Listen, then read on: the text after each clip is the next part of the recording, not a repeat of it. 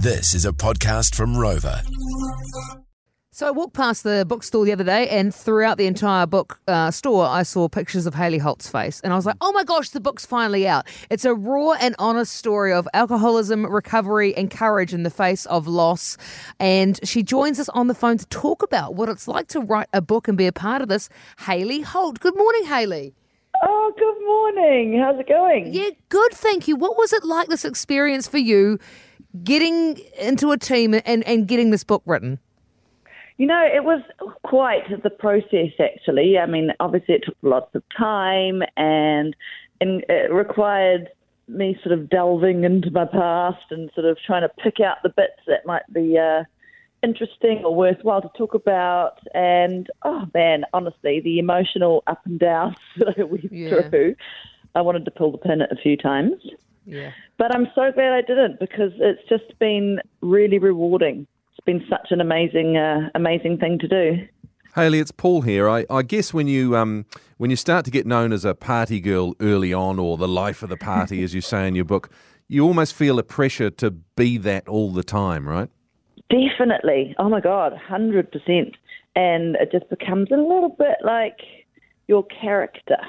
And you can't really just turn up and be kind of bookish and be sitting in the corner. When you look back at your at your childhood and- and the dancing and you know a very strict regime that you had there to be as good as you were, how much do you think that um, not forced you but put you in the position to want to break free from that later on? I think it had a lot to do with it, actually. Um, I, because I was such a good girl and I was always trying to, you know, do what was expected of me. And then, you know, when you hit your teens and the hormones are racing through, and I just wanted to, I wanted to make my own rules, Lana. Yeah, yeah, mm-hmm. yeah. But I didn't really know how to do that without a bit of Dutch courage.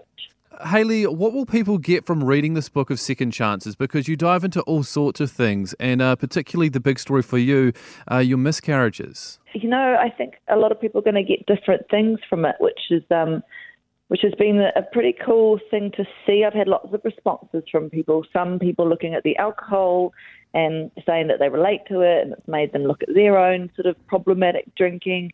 And other people are just really happy that someone has been open with their grief around miscarriages and baby loss, um, because that's quite a taboo subject. I mean, mm. people it's people don't want to talk about it because mm. it's you know it sort of hits hits deep, but it's also confusing because you don't know whether you can grieve. You know, there's someone Yeah. that you've never really met, and, and mm. am I allowed to grieve for this? Should I just sort of you know keep calm and carry on? And I think it's been really helpful to to allow other people to sort of shed the tears that they need to.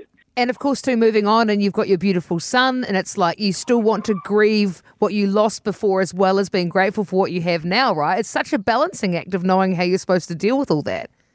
Totally, really confusing. But I mean, it's sort of very rewarding too. And he's a he's probably you know the greatest healer. Um, Yeah, uh, and it's all been worth it.